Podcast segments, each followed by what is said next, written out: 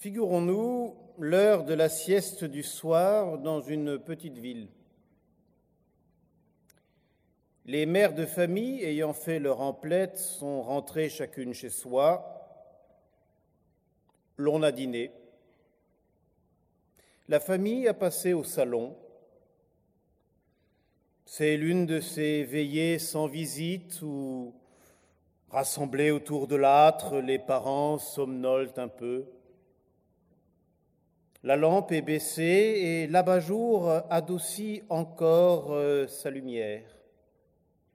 Les mèches des bonnets de soie noire dépassent inclinés les oreillards des fauteuils. Le loto, parfois si tragique, est suspendu. Le jeu de loi lui-même est relégué dans le grand tiroir. La gazette gît au pied des dormeurs. Le vieil invité, disciple tout bas de Voltaire, digère paisiblement plongé dans quelque moelleux crapaud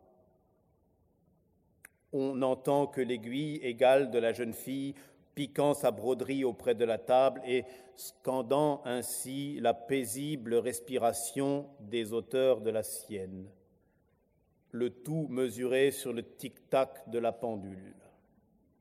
Bref, l'honnête salon bourgeois respire la quiétude bien acquise.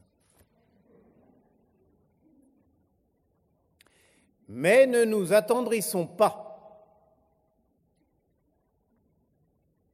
À quoi vont s'amuser les enfants au lieu de faire du bruit et de réveiller les parents avec leur ancien jouet si tapageur?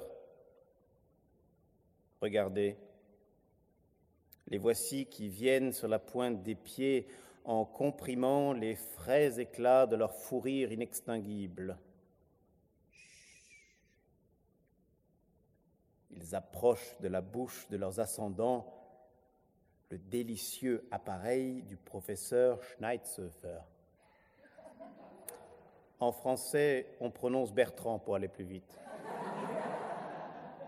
Du professeur Bertrand de Nuremberg dans le Bayern. Appareil qui réalise l'analyse chimique du dernier soupir. Voici qu'enfin les plus subtils instruments de la science deviennent des jouets entre les mains des enfants. Grâce à cet appareil, les enfants peuvent dorénavant regretter leurs parents sans douleur. Un pareil instrument trouve tout naturellement sa place parmi les étrennes utiles à propager dans les familles et, à ce double titre, la joie des enfants et la tranquillité des parents. L'on peut aussi le glisser dans un œuf de Pâques, le suspendre aux arbres de Noël, etc. L'illustre inventeur fait une remise aux journaux qui voudront l'offrir en prime à leurs abonnés. Il se recommande également aux promoteurs de tombola, les loteries nationales en redemande.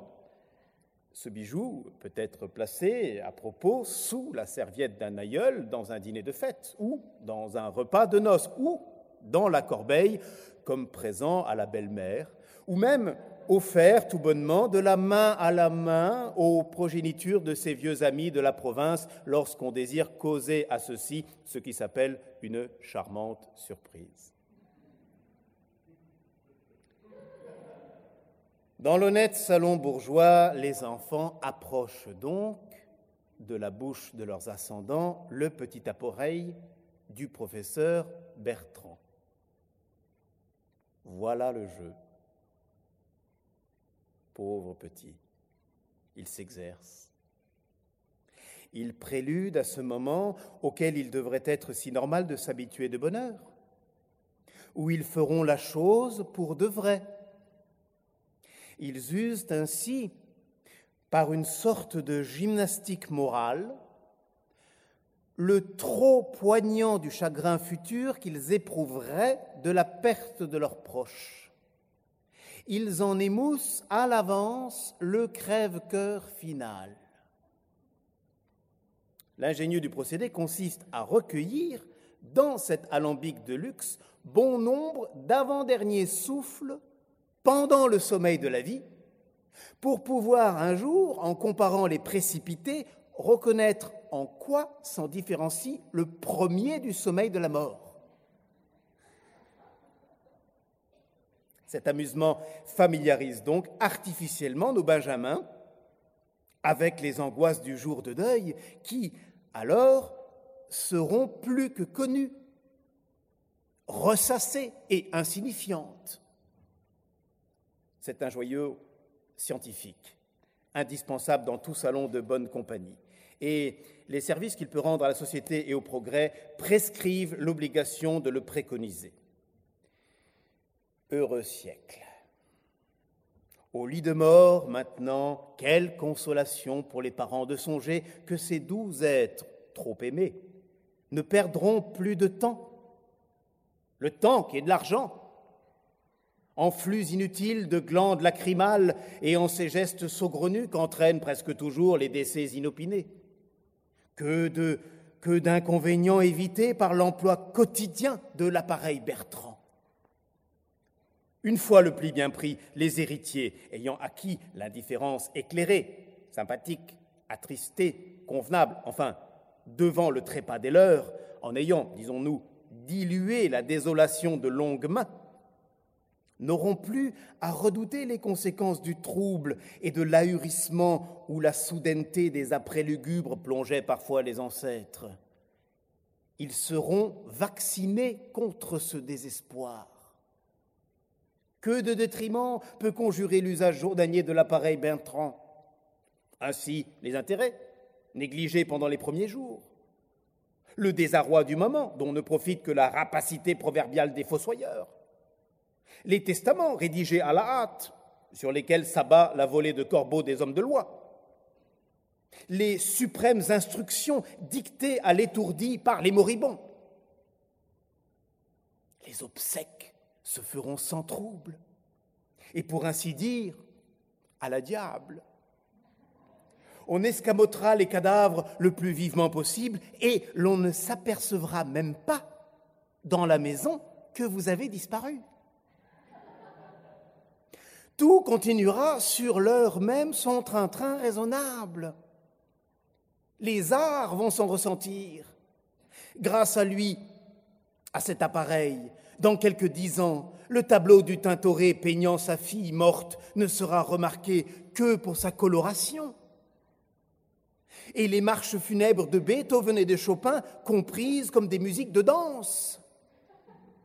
Oh, nous n'ignorons pas contre quels préjugés doit lutter Schneitzofer, Bertrand. Mais sommes-nous, oui ou non, dans un siècle pratique, positif et de lumière? Oui. Eh bien, soyons de notre siècle. Il faut être de notre siècle. Qui veut souffrir aujourd'hui? En réalité, personne. Personne. Donc, plus de fausse pudeur, ni de sensiblerie, de mauvaise aloi plus de sentimentalité stérile et dommageable, plus de coups de chapeau convenus devant les corbillards. Au nom de la terre, un peu de bon sens et de sincérité. Ne condamnons pas trop vite cet appareil qui nous choque, faute d'habitude et de réflexion suffisante. Disons plus. La pieuse prostration de l'enfant qui a perdu sa vieille mère, par exemple, n'est-elle pas un luxe que les indigents harcelés par une tâche obligatoire ne peuvent se permettre? Le loisir de cette songerie morbide n'est donc pas de première nécessité. Le rentier ne larmoie sur ses défunts qu'aux frais des besogneux. Il se fait offrir implicitement le coût social de cette prérogative, les pleurs, par les classes laborieuses qui n'ont le moyen d'en répandre qu'à la dérobée.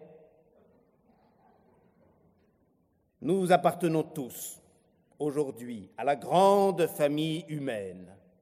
C'est démontré. Dès lors, pourquoi regretter celui-ci plutôt que celui-là? Concluons. Puisque tout s'oublie, ne vaut-il pas mieux s'habituer à l'oubli immédiat? Les grimaces les plus affolées, les sanglots, les hoquets les mieux entrecoupés, les jérémiades les plus désolées ne ressuscitent, hélas, personne. Et fort heureusement, même à la fin, sans quoi nous ne serions-nous pas serrés sur la planète comme un banc de harengs? Prolifères comme nous le devenons, ce serait à n'y pas tenir. l'inéluctable prophétie des économistes s'accomplirait à courte échéance. Les débouchés intermittents des guerres ou des épidémies, une fois reconnus insuffisants, s'assommer réciproquement à grands coups de sortie de balles deviendrait indispensable si l'on persistait à vouloir respirer ou circuler sur ce globe. Sur ce globe où la science nous prouve par A plus B que nous ne sommes, après tout, qu'une vermine provisoire. En vérité, cet appareil s'impose aux parents sérieux qui, revenus des préjugés du cœur, jugent que si le sentiment est chose à ces moments suaves, point trop n'en faut lorsqu'on est un homme digne de ce nom.